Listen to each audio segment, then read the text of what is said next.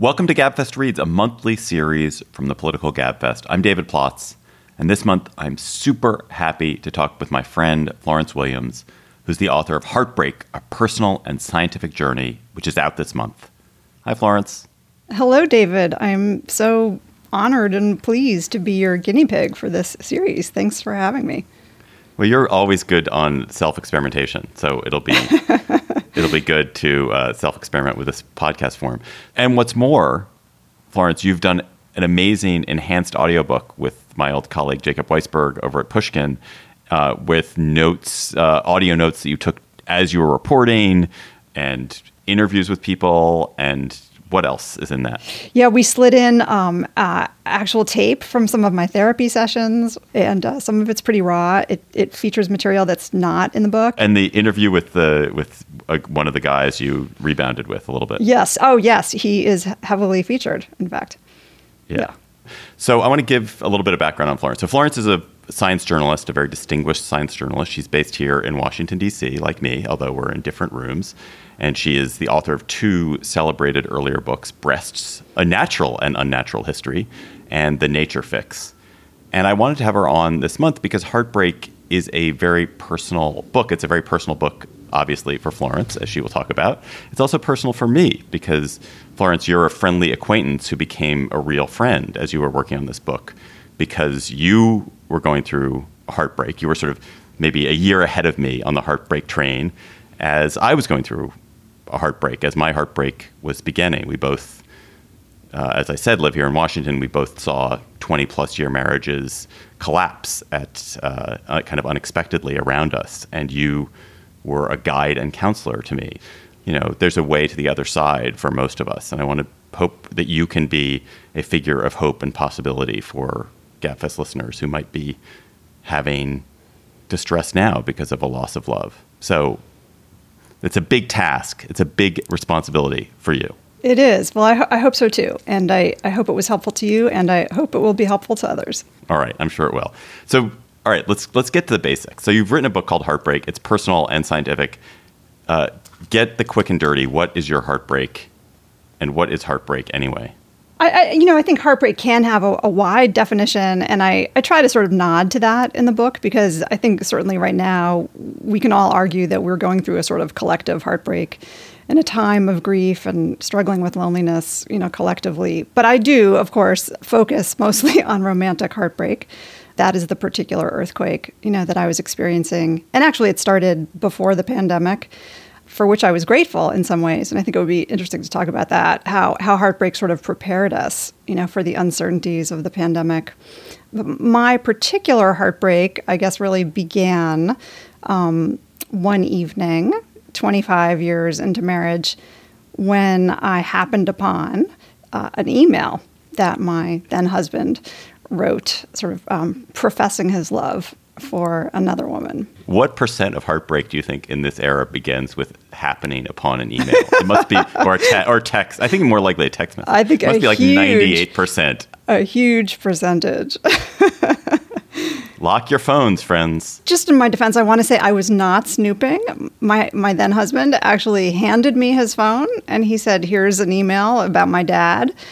And uh, lo and behold, there was a very different email on there. That's the trigger. But what is the That was the trigger. It really starts with this moment, I think, of shock. Then it progresses to this kind of, you know, disbelief and um, denial and sort of, you know, a certain amount of, of rage and upset. Uh, and then, you know, real grief and the feelings of rejection and humiliation, you know, that, that go along with that. And then, you know, I think it it risks progressing into loneliness, and and I, and I think you know for me it definitely did to an extent. And then, uh, you know, sort of how long that loneliness lasts is a really big question in terms of what I really talk about a lot in the book, which are the health effects of this kind of heartbreak. Yeah, I mean, to, I think one of the things I was going back and looking at my notes in the book, and like, and it's it's it's almost like like the worst doctor's visit ever. That every every page you have something like heartbreak is worse than smoking for your or divorce is a greater risk factor for death than smoking fatigue anxiety poor impulse control depression cognitive decline early death are all impacts of this so talk yeah. a little bit about what what does heartbreak do that just sort of like uh, being bummed does not do. Yeah, and, and this was a huge surprise to me. And, you know, part of why I thought maybe there was a book here, I, I, was so surprised to learn. I think we all tend to think of heartbreak as, as existing sort of in our heads. You know, it's this it's this emotional calamity. And yet, it turns out it has these really direct impacts on our immune systems, on our nervous systems, literally the way our white blood cells get reproduced in our bone marrow, and which is, you know, a, a sort of rabbit hole that I go down quite a bit in the book and that you know increased inflammation in our body caused by the feelings of grief and threat and so on can have really serious implications. You talk in the book about how you lost all this weight and i just remember i mean for me it was the not sleeping. Like that was what i found absolutely murderous. Yes. i went through a period yes. of about a year where i didn't get a single good night's sleep. I mean i would get high sometimes just to that would like get me to sleep. But man, I just couldn't stay asleep. It was so terrible.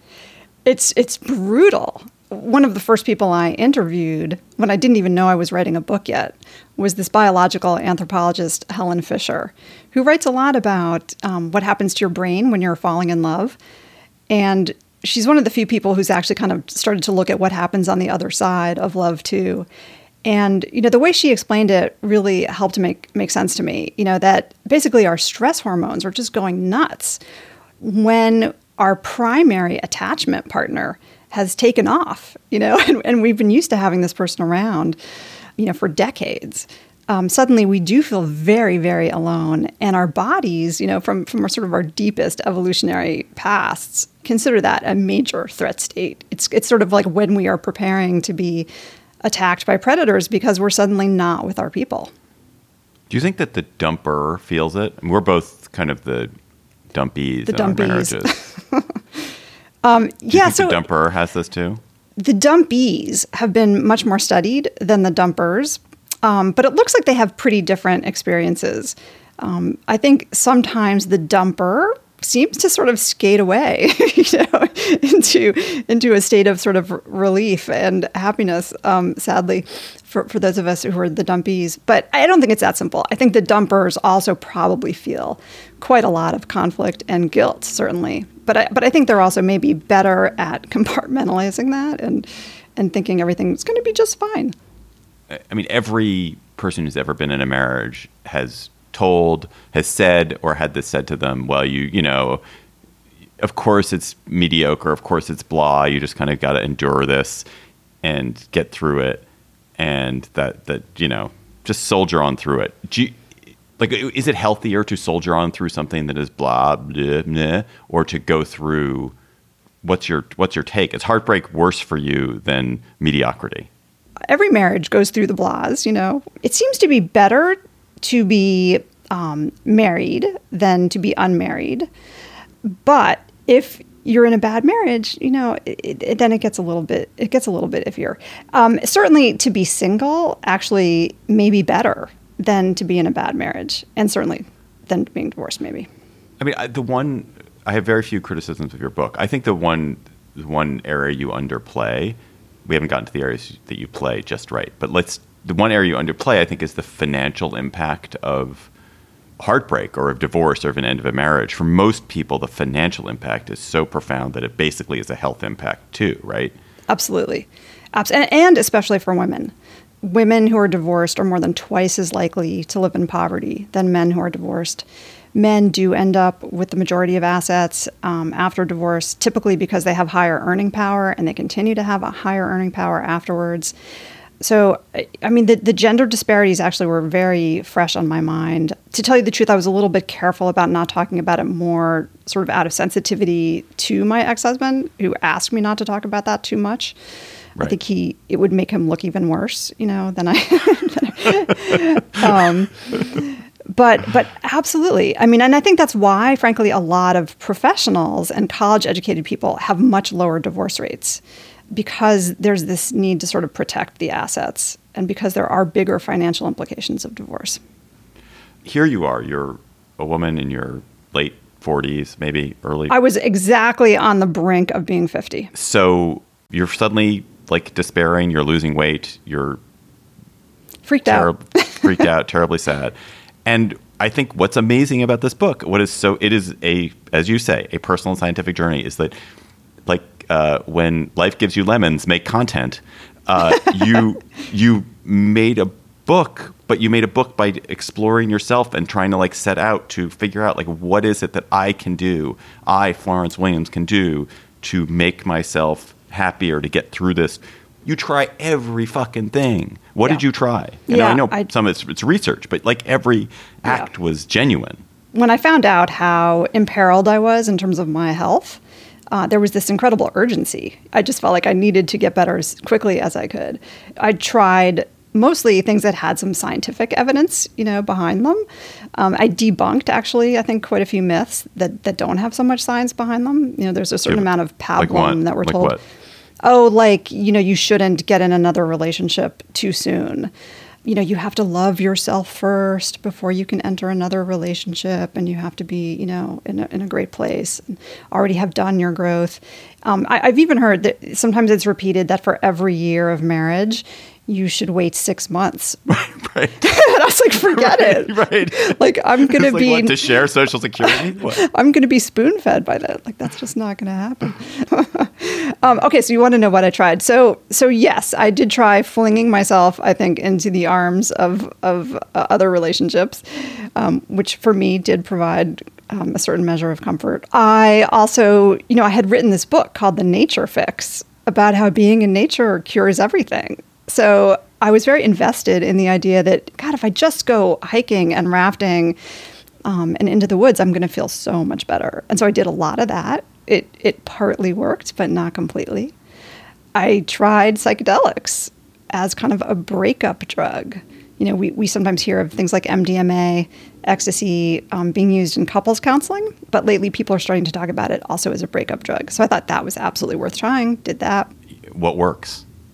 Everything was slightly disappointing because nothing really was a magic bullet, of course, and that's I think the big lesson of heartbreak. You know, it's it, you don't really get to a destination; it's all sort of uh, a process.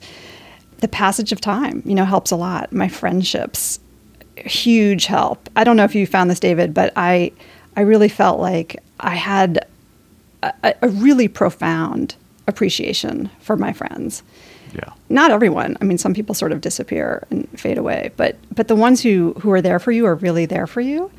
And boy, when you're feeling lonely and feeling your self esteem sort of at rock bottom, to have your friends really come out of the woodwork and tell you how much they love you. I mean, that was that was some of the most powerful lessons of heartbreak that I received. Yeah, I'm so with you on that. I remember, I think Emily Bazelon, fellow GabFest host, was maybe the first person outside of a very my immediate narrow circle, like my brother, who I told what was going on. And we were out for a walk in New York, and I was just weeping as we were walking through the streets of Manhattan.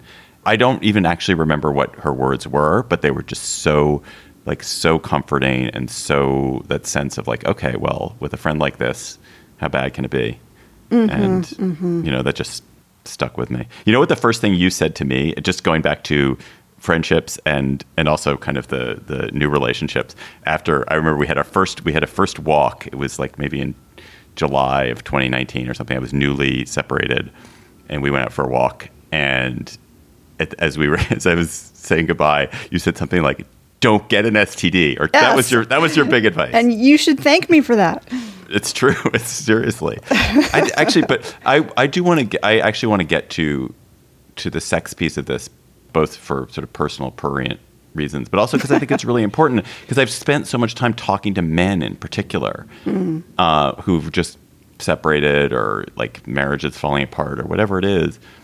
Just the feeling of touch and sex and kind of like being desired if you're if you're coming off a period where you've felt undesired and where you felt you know bad about yourself that that makes an enormous difference Yeah, I mean, the science is really supportive of that on two fronts. Literally, it seems like certainly with men and, and probably with women too, who of course haven't been studied in this context, unfortunately, but your testosterone levels literally increase after after divorce, which is really int- or after a split, I should say.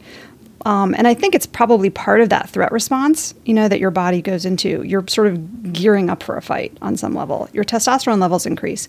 That is going to actually increase your sex drive. There's a lot of science too about how one of the central ways that mammals, especially primates, calm our nervous systems is through touch. You know, it literally releases oxytocin. Right. Um, right.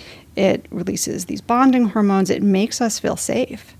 And it was really helpful uh, to me that way. Yeah. I certainly found like that, that sense, that touch, sex, touch, desire, being desired was, you know, it was just a huge mood elevator and uh, like it, it was it was and it, it, even at a time when I felt like oh I know that I'm hiding from some of my grief through this like I realize that mm-hmm, so, mm-hmm. some of what I'm doing is like avoiding just there's a distraction deep despair quality. and distract yeah, yeah, yeah, I'm distracting myself on Tinder I understood that I was doing that at the same time it, it really it felt really good and I wonder, but but I but maybe it's better for men because it's just easier for men than it is for women to do that. Plenty of women do that too. But I I had a really interesting conversation with my therapist at one point, and I said maybe it, for for me one one of the things I was doing was I was traveling a ton. Like I was saying yes to every single speaking mm-hmm. arrangement, mm-hmm. every every travel gig. That was kind of my distraction. Like I just needed to move, move, move, do stuff, do stuff, do stuff, work, work, work and I, I said to my therapist, like, shouldn't I be just sitting still in my grief? Like, don't I need to feel this more? And she looked at me and she said, you know what? You are feeling it plenty. And she was right. I mean, I, certainly I, I was still crying every day, you know, maybe for five minutes or, you know, maybe not all day. But, but I, the distraction piece doesn't totally work because there's still plenty of grief that, that I'm sure you were experiencing. Right. I do think that my I'm wired. I don't know if you're wired this. I'm totally wired for like, well, if if this is what I've been dealt, I'm just gonna like make the most of it. At least, you know, I'm gonna. I, I just I just I'm so wired for action as opposed to inaction, and eh, I'm an anti-introspective person for the most part and that's actually very that that is a psychologically healthy attitude. I think it yeah it felt yeah. healthy. It felt healthy. Like who are I guess which made me ask myself what who are there you do say there's some set of people who don't get beyond heartbreak.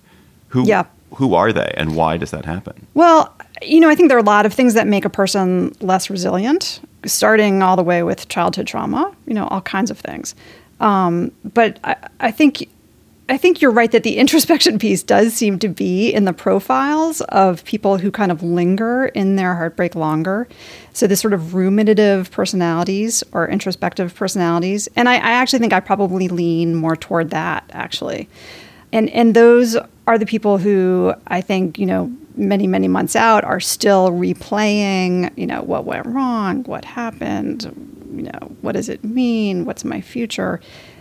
So, I, I think I probably lean more towards the introspection category for sure.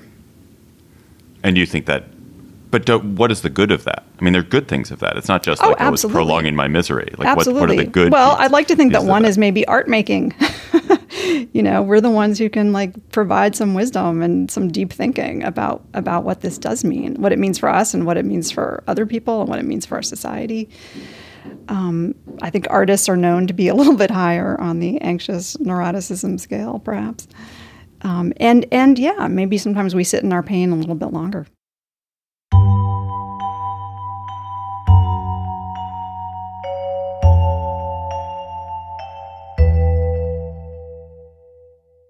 This episode of the Gabfest is brought to you by Aura Frames. Are you looking for the perfect gift to celebrate the moms in your life? Aura frames are beautiful Wi Fi connected digital picture frames that allow you to share and display unlimited photos. It is super easy to upload and share photos via the Aura app. And if you're giving Aura as a gift, you can even personalize the frame with preloaded photos and memories. Aura frames, in the notes that I have here, says moms like Aura frames. I'm here to tell you that is like the truest statement in the world. I gave my mother an Aura frame. She absolutely loves it. She's also always hectoring me to keep adding new photos to her Aura frame so that she's got great new photos every week. So think about giving your mother or grandmother or aunt or sister or friend an Aura frame for Mother's Day. It was named the best digital photo frame by Wirecutter and selected as one of Oprah's favorite things. Aura frames are guaranteed to bring joy to moms of all ages. And right now, Aura has a great deal for Mother's Day. Listeners can save on the perfect gift by visiting auraframes.com to get $30 off plus free shipping on their best selling frame. That's A U R A frames.com. Use code GABFEST at checkout to save. Terms and conditions apply. I want to also talk about shrooms because hopefully no officials, no officials of the Department of Justice are listening to this, but you were the person who kind of pointed me towards towards hallucinogens for myself too, which I after you'd had an experience with with uh, with shrooms, psilocybin, you pointed me, and it was I found it incredibly helpful. What's the case for MDMA or psilocybin or some mix of them for heartbreak? Yeah, I mean, one of the first people I talked to was a psychologist at the University of Utah who said, We think that one of the keys to resilience is the ability to see beauty, uh, the ability to, to feel awe. Um, there's something about experiencing awe that actually, you know, pulls us out of our own kind of egos and our own problems, puts things into perspective, makes us feel more connected to other people.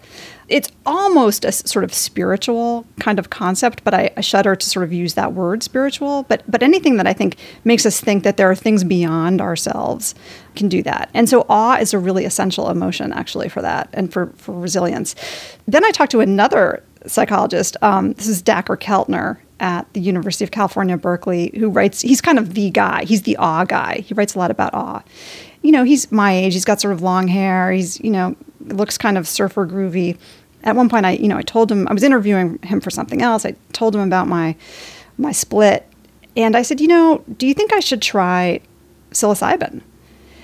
And he said, yes, absolutely, you should. And I said, well, how can it help with heartbreak? And he said all those things. You know, it can kind of give you perspective, pull you out of your own funk, make you feel more connected, like make you less fearful. And, and certainly there is a lot of science showing that people, for example, with a terminal illness um, who take psilocybin become much less afraid of death and afraid of kind of their future. So with his, you know, sort of um, approval, I guess his stamp of approval, um, I decided to try it. And I was really careful. I interviewed different therapists. I wanted to find someone I could really trust, someone I could feel safe with. Because, you know, the thing about taking these psychedelics is you, you really do lose control of your mind. And I knew I wasn't very good at that and I wasn't super comfortable with it. I wanted to find someone I really felt safe with. Um, and so I so I did finally find someone. This this was someone um, actually in Portland, Oregon. She's anonymous in the book for you know sort of obvious legal reasons and I ended up having this really, really kick ass, fantastic experience. Yeah. Well, I'm so grateful to you. How do you think for, it was for, helpful to you, David? Uh, it was helpful to me. It was the unhappiest day of my life. You recall, because I, I, called you afterwards. Do you remember this? I, I don't do. know if you remember. I do. I, I called you afterwards. Um, I was um, very was curious. The, it was the unhappiest day of my life. I was. I had never been as sad as I was. And I was doing it in a group, and the other people in the group were extremely happy and extremely upbeat. and it was a it was a real contrast of mood. um, but I think for me, it just it it the closest thing I can think is sort of an accelerated therapy. It felt like it felt like six months of getting the sorrow. I mean, going back to what I was saying earlier about using sort of distraction to distract myself from the grief, and this was a way of directly facing the grief I felt and the sadness and the kind of the the loss of the loss and the love that I that I you know felt for for my ex-wife and how powerful that still was. And just like addressing it and seeing it was there and and saying hello to it. And uh, and it was it was great. And I felt such an incredible sense of relief and sounds like um, catharsis yeah, it was cathartic, and and also I I loved the kind of psychedelic grooviness to it, like the parts. You know, my notebook is filled with ruminations on the trees and the spider yes. webs and stuff like that. so I love that part of it, but um, but that was it was mostly the sorrow, and I'm such a smug, arrogant person, and a smug, arrogant person who mistook great good fortune for virtue and I feel like the sense of loss and of and of failure and of uh, recognition of like that I hadn't done what I needed to do to keep my life going the way I wanted it to was really it was humbling in the best possible way and made, gave me a lot of sort of just it just made me less of an asshole probably. Hmm, yes. Oh, I think I think heartbreak does that in general. You know, in the growth part of it, I think it it does sort of increase your capacity for empathy and increase your capacity ultimately for love. You know, which is really what it's all about. Do you think that that's like that heartbreak? Is it heartbreak that does that? Grief that does that? Or I guess those are all tied together. Uh, I, I think there is something particular about the heartbreak. It just sort of tears your identity down so so deep that you have to kind of start back up again. When you're hurting that much, you are seeking out kind of other people who have also hurt. You know, there's this sort of secret society, a little bit of, of wisdom amongst people who have hurt a lot. And I, I think that you and I, and, you know, a, a lot of, you know, successful professionals, I mean, we've been insulated from, from that kind of thing for a long time. And it, it does make us assholes for, you know, to some extent. Right.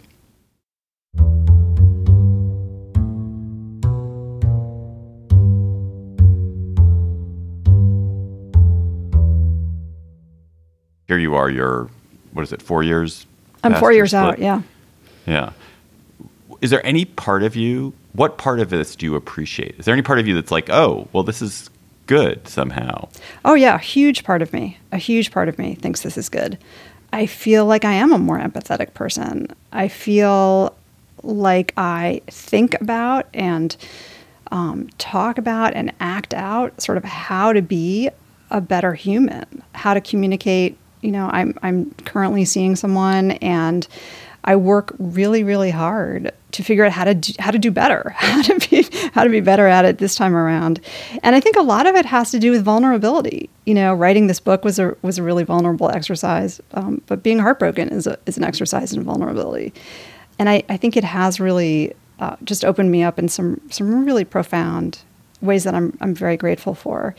There's something about just even the disclosing of this kind of vulnerability Right. That creates a space for intimacy that you know had been lacking frankly in my life and now that i now Right. i'm at like an intimacy bunny i just i just so groove on it i love it Right. No, it's so it's so funny. I mean, there's this line about you know men that men don't make friends after a certain point. That men have no friends. That men's friends only come through their family or through their spouse generally.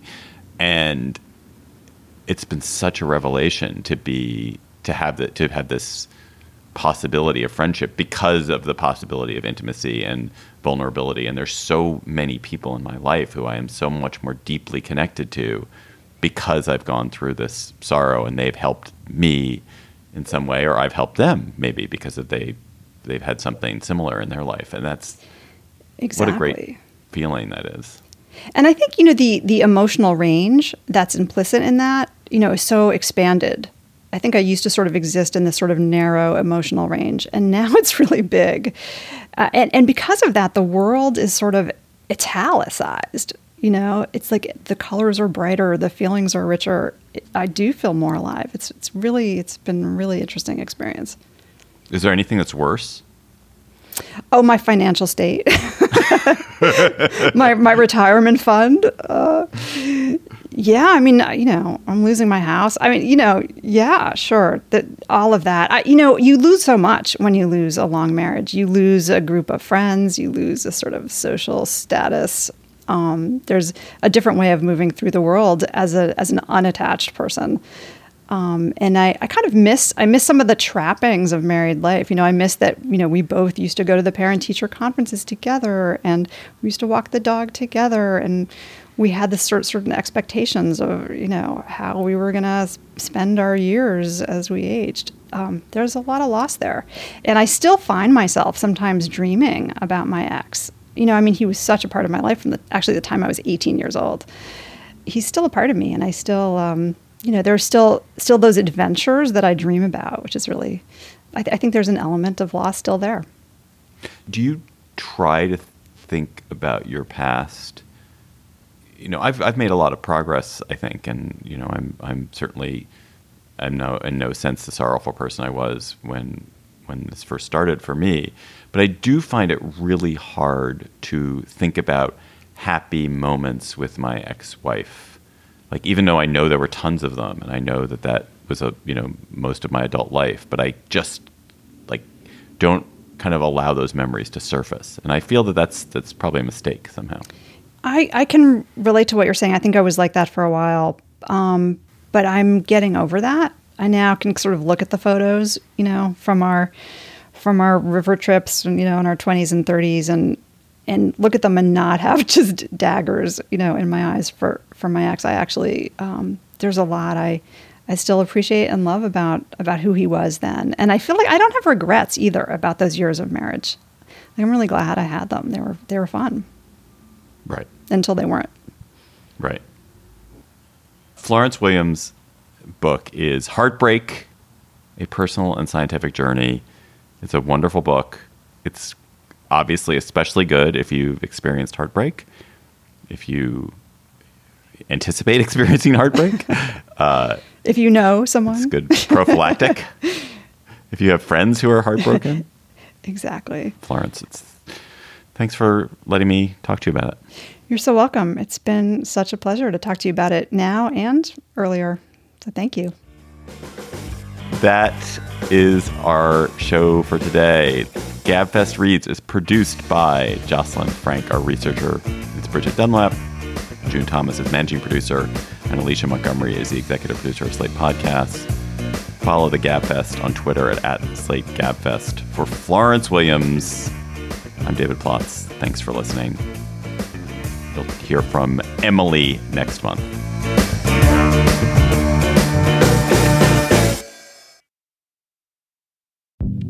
Hi, this is Dahlia Lithwick, host of Slate's legal podcast, Amicus.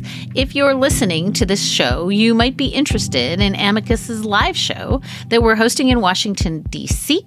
on Tuesday, May the 14th.